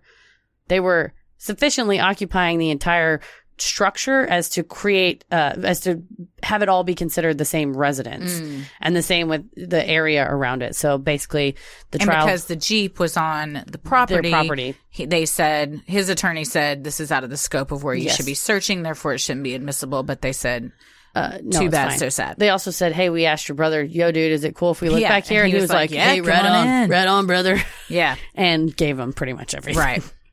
He he was also he was volunteering a lot of stuff. You may want to check the tool cabinet. Hey, that's the shirt my brother I'm was telling wearing. you, I think that they They were trying. were trying to Yeah. help him, help themselves, help this help Just society. get him get him where he needs to Yeah. be. The prosecution produced no eyewitnesses, but relied on its scientific evidence, like the secretor type and several fibers from the Gustafson home that were also on LaPlante's clothes. Four members of LaPlante's family testified that he was also not home between 3 to 5 p.m. on the day of the murders. This contradicted Danny's claim that he had been home all day. Yeah, he said he was home all day watching music You videos. know what? Good for this family. Dude, his for mom not said- trying to cover this up. The mom said when she got on the stand, the prosecutor said, You understand you're under oath and you understand you cannot lie. And she said, Okay. And so afterwards, when she was interviewed, they said, Why did you say that stuff about your son? And she said, Well, the prosecutor said I had to tell Good the for truth. her. So I told the truth. Yeah. The jury deliberated for five hours over two days before finding Daniel LaPlante guilty on all three counts of first degree murder. During sentencing, Judge Barton told the defendant, Some people say you should receive the same sentence you imposed on the Gustafsons death by ligatures and hanging. But we don't have a death penalty in Massachusetts. Instead, the judge sentenced Danny to three consecutive life sentences without parole. In November of 1993, the state's highest court upheld LaPlante's convictions. Andrew Gustafson was too bereaved to comment on the verdict, but Priscilla's sister said, We're glad Daniel LaPlante's gone from this world for good, but life is unfair. Four people were killed. her other sister added, There couldn't be justice. and that is very true. It's true. Even if he goes to jail, even if he had the death penalty, it's not gonna No. ever bring back those those four souls. That's a hurt that no matter what the outcome of his trial or anything, it's not going to matter to them. Mm-mm. They just want their family members back. Well, Danny is currently rotting in jail, but nevertheless manages to be a gross monster. No editorializing here. in 2004, Danny's civil attorneys were awarded about $100,000 in attorney's fees against the Board of Prisons for violating Danny's civil rights. Danny claims he was denied access to the prison law library after being put in solitary due to fears for his own safety. He also complained that he had his pornography taken away and that violated his First Amendment rights. Prison policy permits commercial erotica. they were taking it away from him. Danny got $450 compensation while his attorneys earned $100,000 in fees. Man, That's just, he's just doing it to, be an ass. yeah, to give a big middle finger. N- Got nothing else to do. LaPlante also filed a suit against the Massachusetts Department of Correction after claiming his freedom to practice Wicca was infringed upon after being denied colored pins, carrot cake, and dragon blood, a ritual oil. Uh, if practicing Wicca has colored pins and carrot cake, Sign me up, man. I'm in. I had a good friend that practiced, practiced Wicca. I think I- he's making this up. that they need this stuff? Yeah, I think uh, hot take Danny LaPlante's lying to get cake. Uh, And you know yeah, what? I don't know much about it, so I don't know what the cake is about. But according to court documents, LaPlante said the cake would quote excite the senses, and that it had to be carrot cake or wolf ice, as he claims the Wiccans call it. He also claimed that while he needed carrot cake for January, he would need a chocolate cake in February. That's just a cake of the month club. I think he just maybe his birthday was in February. He's like, I want a chocolate cake for my birthday. Now again, I don't know much about Wicca, maybe you guys need cakes. I'm sure we have some Wiccan listeners that could educate us. I, don't know why you need for, cakes. if we ask for DMs, they're just going to go, no, that is incorrect. Danny LaPlante made this up. I, I honestly do not know, but I don't want to say that he made it up in case they do do something it may with be cakes. I and don't. then you know what? I don't Kagan, want to shit on anybody's religion No, or if- what you're doing with cakes. I'm into it, especially if there's cake. hey, any religion that involves cakes of the month, uh, sign me up right now, please. Right? in line. Upon hearing of his lawsuit, pagans from around the globe came forward to say that he did not need these items to practice the faith and that they refused to accept him as one of their own. I think yeah. I think maybe he was trying to uh, take advantage of a lesser known religion in that order doesn't to sound like him. to benefit himself. In March of 2019, Merritt Schnipper, attorney for LaPlante, filed for an appeal citing that his client's current sentence is in conflict with a 2014 state adopted law which says defendants convicted of a murder as juveniles should be given a meaningful opportunity to re-engage with society and that the longest term that juveniles convicted of first degree murder must serve before going before the parole board is 30 years. The thing about this is it's not a retroactive statute. Right. Schnipner called for a resentencing that would make Danny eligible for parole after 30 to 35 years, offering LaPlante a chance to make a case for release immediately or within a few years. Prosecutor Crystal Lyons urged the court to reject any change in LaPlante's sentence, citing the brutality of the crimes. It was also noted that the law isn't retroactive, and in cases like LaPlante's, in which multiple crimes occurred, nothing prohibits judges from ordering consecutive sentences that push parole eligibility dates out further. Yeah, this is not a case of he's been wronged or he was some kid that was wrongfully. I mean, he was a cold blooded killer. Sure. On months away from his 18th birthday. Right. At best, that would be a technicality. In June of 2019, the Massachusetts Supreme Court unanimously upheld LaPlante's sentence, meaning he must serve 45 years of his three consecutive life sentences before being offered the possibility of parole. This ruling means Danny will be behind bars until he is at least 62 years old. A psychiatrist that was brought in to talk with him and see if he had maybe been rehabilitated said, uh, under no, he has not been, and he's still a danger to society. At his appeal sentence or his appeal trial, he made a very public apology and said he was m- remorseful and thought every day about how he wished he could take back what he did. And most people were like, this is a load of bullshit. It's one of those things where I, especially having an expert examine him and say, no, he doesn't really have remorse and he is still a danger to others. He's had however many years he's been in jail to watch videos or think about how would a person who sounds like they're sorry sound in order to sound at the appellate Mm-hmm. Yeah, hearing sure. to sound He has somewhat. nothing to think about except how to get out of where he is. exactly. District Attorney Tom Riley, who is now in private practice, put it bluntly. He said Danny destroyed a family and will never be rehabilitated. He is extremely dangerous and he should never get out. Riley said in 2007, echoing what he said at Danny's sentencing hearing 20 years previously, Danny is such a danger, he must die in prison.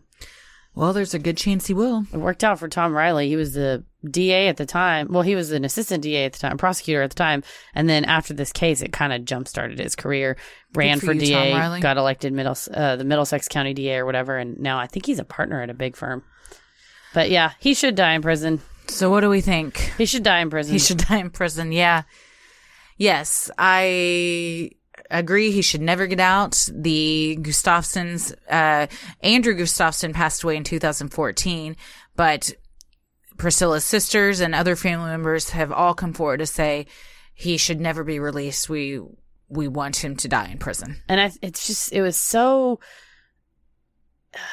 It's such a heinous crime and senseless Yeah. and violent. and completely there he had no connection or tie there was no motive it was simple evil he just escalated from and, and many said because he had the guns that the only reason he went through with this is that he wasn't brave enough or didn't have the confidence to do it without some sort of armed weapon so once he got these guns He felt powerful. yes then then he escalated but he escalated so quickly Yeah. which is also very scary to think if he hadn't been caught, what he was capable of next. Just doing simple, from fairly simple burglaries, of course, terrorizing the family. The Andrews family was pretty telling of his capabilities. That's lying in wait Yeah. and planning and doing things, but and holding a family hostage. But yeah, escalating that quickly to a triple murder and sexual assault is uh, it's So he was never, he never went to trial for that. correct. He spent ten months in juvie waiting. But because he- this happened while he, his trial w- was upcoming, Yes. does that just mean that crime, because it's such a lesser crime, they No. just throw away? They just didn't charge him. I mean, he was charged. They just didn't do the trial. I wouldn't think Interesting. because at some point you're in jail for a million years. Yeah, I'm just thinking from that family's point of view, Like, they don't we really didn't get, get closure. justice. Yeah. Yeah. which I'm sure they're also like, well, Thank my God. God. at least this wasn't us. we I would- got I off would think easy. They would But- be relieved that Yeah, it wasn't them. Although, and absolutely. and also probably survivor's guilt and think, oh God, Yeah. how easily or what if he had killed us, and Yeah, then that definitely. family would have been saved because he would have been arrested Yeah. or he would have gone to jail sooner. So I mean, and I'm, uh, it was like I said, it kind of rocked the small town as far as he shouldn't have even been out. right. Like, yeah, Psych record said he was a danger. He was violent. He had these tendencies. And also, just to me, saying, okay, this kid's only 17. He doesn't know what he did. It's like, no, he was in their home. Yeah, for months. Stalking them, threatening them, and then tying them up. That indicates a level of behavior so far beyond the norm that he definitely at least needs to be kept for further evaluation, if not just until trial. where did his family think he was all that time? I don't know that he maybe lived there 24 7. You think he just came and I- went? Yeah, because he got so good at burglary. I would think he, and it's in the basement. You know, if there's a window or something, you kind of slip in so and out he of might the basement. Mm-hmm. spend the night there, spend some time there, but he was going home at night and just coming coming in and out. Mm-hmm. Wow. yeah, I don't think he 24 7 lived there. Because there would just be like tons of fecal matter and Yeah. he had to change clothes. yeah, and he would have and- had to eat and stuff like and that. go to school and whatnot. well, I think you know. what we he think. is uh, a monster. terrible. Hopes he ne- hope he never gets out. No. And my God, what a terrible thing for both these families to go through, but especially the Gustafsons. That is a nightmare that I never want to imagine. Yeah, and then I don't think you know back then. He, like I said, they lived in a small town, no enemies, no. You would never think people move to crime. small towns, so things like this don't And happen. that's exactly what happened. It's crazy. Well, let us know what you guys think. It's a it's a doozy. So takes a lot of twists and turns. Definitely. I'd heard of this story from listener suggestions. I did not know it ended with these murders. I thought Correct. it was just the crazy stuff that happened in the Andrews house. at Spencer's mom on Instagram asked us to do this. Oh, Shout thank out. you. Thank you. And I just very initially briefly looked at the Andrews family thing and didn't scroll down and see. And then he also went on to And be a all- heinous then this killer. happened, yeah. So that's, you know, I mean, w- that takes it from just a interesting, a almost creepy, bizarre thing. urban to- legend to- yeah, something A much nightmare. more sinister and real. absolutely Well, thank you. What's her name again? at Spencer's mom. at Spencer's mom for the suggestion. We have some very fun and exciting appearances coming up. I'm so excited. We're very excited.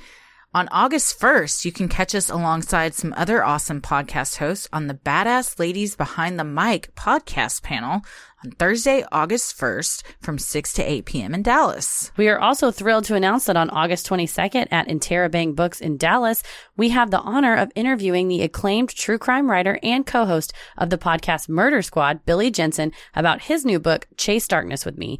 We would love to see you guys there, and we have more details on that event to come. Yes, information on both of these events are at sinisterhood.com forward slash links. We can't wait. We are super excited. Also, Billy Jensen is a huge Love Island fan. Oh God. And I we've already discussed how we're going to talk about Love Island, so I'm very very excited. It's gonna be awesome. It's everything I love under one roof. Except wait. Ella won't be there, so But- almost everything I love. Almost. You can bring a photo of Ellen. It's almost oh, everything. that's good. I've always got a photo with her. She's oh my god, I've got there's got to be upwards of 10,000 photos of her on my phone at this point. Well, many of you have asked if we have a Patreon where you can donate to the show. We do. Our show will always remain free, but if you wish to donate to help offset the cost of making and hosting the show, you can visit sinisterhood.com and click on Patreon in the top right corner. You can get some sweet perks like Patreon exclusive content, a Sinisterhood sticker, membership to our exclusive Patreon Facebook group, a a special shout out on the show, and a monthly bonus minisode. And make sure you stick around after our sign offs to hear your shout out. So many of you have been tagging us in pics of you sporting your sweet Sinisterhood merch. Please don't stop. If you want to get some cool Sinisterhood swag like t-shirts, mugs, totes, and even clothes for your kiddos, visit sinisterhood.com and click on shop in the top right corner. Also, my dream came true and we finally got photos of dogs. Several. in onesies. Keep 'em- Kibbles, Shih Tzus, Keep 'em keep 'em coming. coming. We love it so much. Also, send us pics of your babies in these too, or your kiddos. Well, the best thing you can do to help us grow is like, review, and subscribe on iTunes or wherever you listen to your podcasts, and tell a friend who you think would like us to check us out. It means so much to us and really helps small podcasts like us get more exposure. You can follow us on Instagram and Twitter at Sinisterhood Pod and like us on Facebook at Sinisterhood. Christy, where are you at on the computer? I am on Twitter at Christy or GTFO and on Instagram at Christy M. Wallace. Heather, what about you? I'm on Instagram at Heather VS The World and on Twitter at MCK VS The World. As always, the devil rules the airwaves. Keep it creepy. Thanks so much for sticking around and for supporting the show. Here are your Patreon shoutouts. Samantha Enrizi, Mia, Lydia Hackenberg, Regan Janae Caston, Carrie Cowling, Samantha Wertheimer, Tyler Brown, Allison Brown, Ashley Shannon, and Freshie Lawrence. Thank you so much, guys, for supporting the show. We appreciate it so much. and keep your eye out for your Sinisterhood stickers in the mail. Keep it creepy. Mwahaha. Sinisterhood.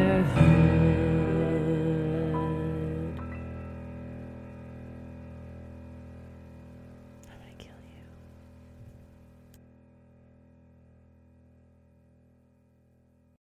As humans, we're naturally driven by the search for better. But when it comes to hiring, the best way to search for a candidate isn't to search at all. Don't search, match with Indeed. When I was looking to hire someone, it was so slow and overwhelming. I wish I had used Indeed. If you need to hire, you need Indeed. Indeed is your matching and hiring platform with over 350 million global monthly visitors, according to Indeed data, and a matching engine that helps you find quality candidates fast. Ditch the busy work. Use Indeed for scheduling, screening, and messaging so you can connect with candidates faster. And Indeed doesn't just help you hire faster. 93% of employers agree Indeed delivers the highest quality matches compared to other job sites, according to a recent Indeed survey. And listeners of this show will get a $75 sponsored job credit to get your jobs more visibility at Indeed.com slash podcast. That's Indeed.com slash podcast. Terms and conditions apply. Lucky Land Casino asking people what's the weirdest place you've gotten lucky? Lucky? In line at the deli, I guess? Haha, in my dentist's office. More than once, actually. Do I have to say? Yes, you do. In the car before my kids' PTA meeting. Really? Yes. Excuse me, what's the weirdest place you've gotten lucky? I never win and tell. Well, there you have it. You can get lucky anywhere playing at LuckyLandSlots.com. Play for free right now. Are you feeling lucky? No purchase necessary. Void where prohibited by law. 18 plus. Terms and conditions apply. See website for details. Hello, it is Ryan, and I was on a flight the other day playing one of my favorite social spin slot games on chumbacasino.com. I looked over at the person sitting next to me, and you know what they were doing? They were also playing Chumba Casino. Coincidence? I think not. Everybody's loving having fun with it. Chumba Casino is home to hundreds of casino style games that you can play for free anytime, anywhere, even at 30,000 feet. So sign up now at chumbacasino.com to claim your free welcome bonus. That's chumbacasino.com and live the Chumba life. Okay, round two. Name something that's not boring. A laundry? Ooh, a book club. Computer solitaire, huh? Sorry, we were looking for Chumba Casino. That's right. ChumbaCasino.com has over 100 casino style games. Join today and play for free for your chance to redeem some serious prizes. ChumbaCasino.com. No purchase necessary. Forward, prohibited by law. 18 plus terms and conditions apply. See website for details.